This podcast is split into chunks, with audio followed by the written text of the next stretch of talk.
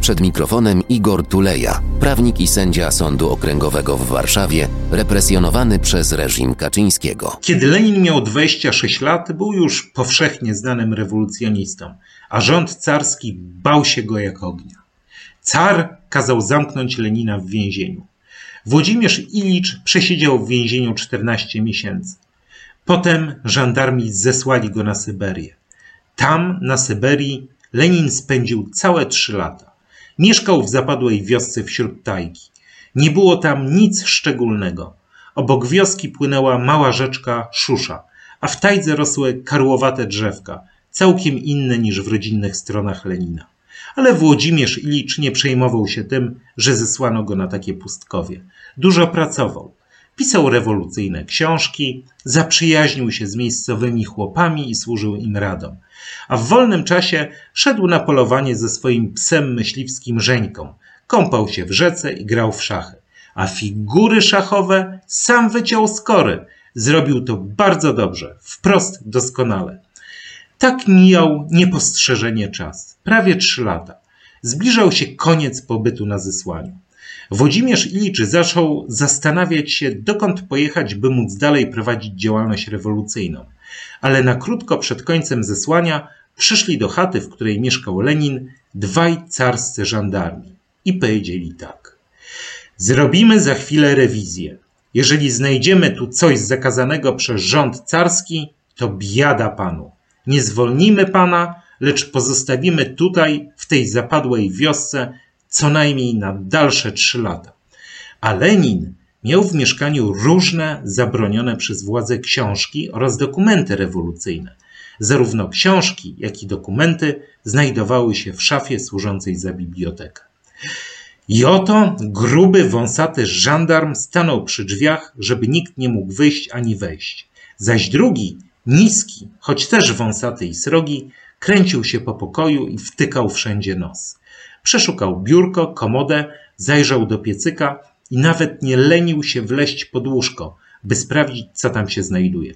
Potem podszedł do szafy na książki i pyta: Co pan ma w tej szafie? Lenin na to. Tam są moje książki. Żandarm mówi. Zaraz sobie to obejrzę i przekonam się, jakie to są książki. I oto żandarm stanął przy bibliotece i zastanawia się, od której półki ma zacząć rewizję. Od górnej od dolnej? Żona Lenina, Nadjeżda Krupska, spogląda na małego żandarma i myśli. Oby zaczął od górnej półki, bo jeśli od niej zacznie, to pod koniec rewizji będzie już zmęczony i niezbyt uważnie sprawdzi dolną półkę. Ale jeśli zacznie od dolnej, to źle, bo na niej właśnie, wśród innych dzieł, znajdują się książki zabronione przez rząd. Lenin także spogląda na żandarma i myśli o tym samym. Nagle, uśmiechając się lekko do swoich myśli, bierze krzesło i stawia przed biblioteką. A do żandarma mówi tak: Niewygodnie panu będzie wspinać się na palce. Niech pan stanie na krześle. Tak będzie łatwiej sprawdzić moje książki. Mały, wąsaty żandarm, zaskoczony taką uprzejmością ze strony rewolucjonisty, podziękował Leninowi i wlazł na krzesło. A ponieważ tak zrobił, to rzecz jasna, że zaczął przeglądać książki stojące na górnej półce. A Leninowi właśnie o to chodziło i patrząc na małego żandarma, uśmiechał się. Nadjeżda Krupska uśmiechała się również, zadowolona, że Lenin dopiął swego. Więc żandarm grzebie wśród książek na górnych półkach, czyta tytuły i przetrząsa każdą książkę. A czas płynie. Książek jest sporo. W ciągu trzech godzin żandarm zdążył zaledwie przejrzeć cztery półki. Piątą oglądał już niezbyt uważnie. Tym bardziej, że wysoki żandarm, stojący przy drzwiach, zaczął wzdychać i kwękać, a nawet powiedział do swego kolegi: Och, jak długo trwa ta rewizja. Zmęczyłem się już, jestem głodny.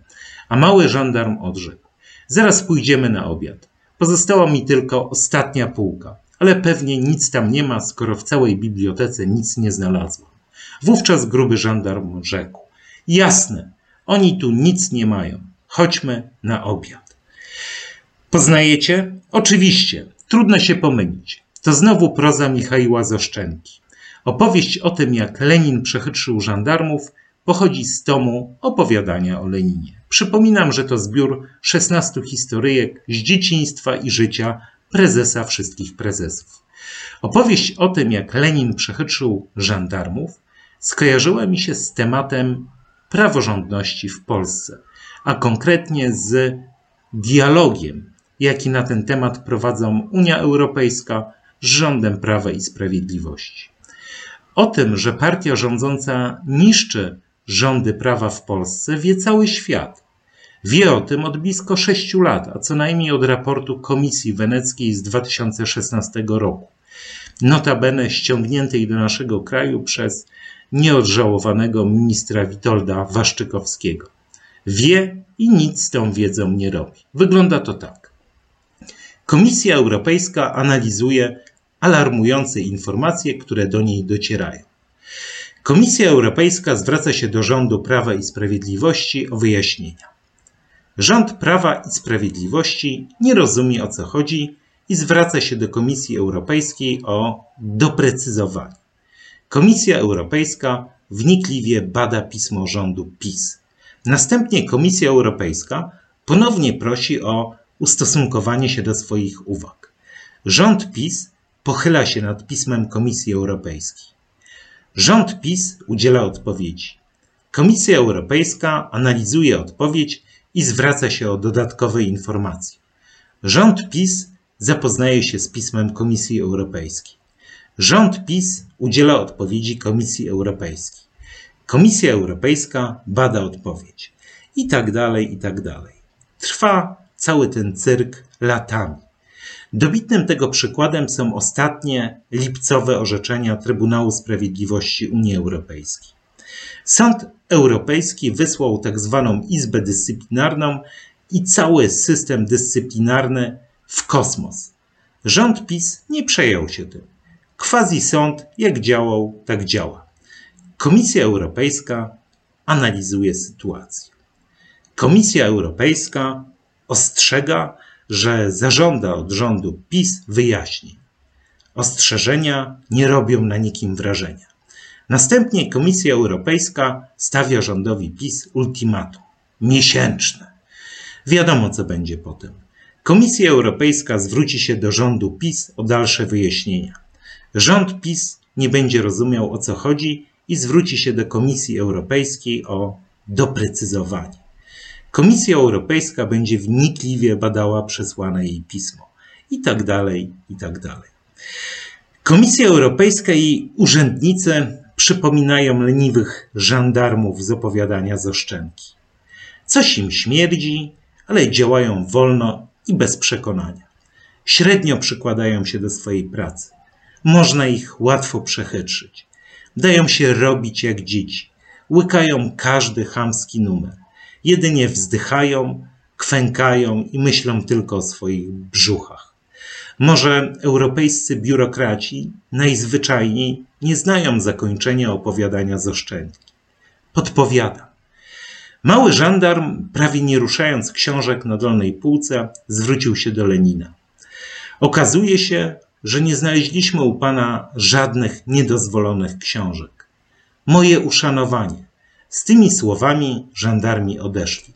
A kiedy zamknęły się za nimi drzwi, Włodzimierz Ilicz i jego żona zaczęli serdecznie śmiać się z tego, jak udało im się wyprowadzić żandarmów w pole. Na www.haloradio ukośnik SOS wspieraj niezależne Halo Radio, które mówi wszystko www.halo.radio ukośnik SOS. Dziękujemy.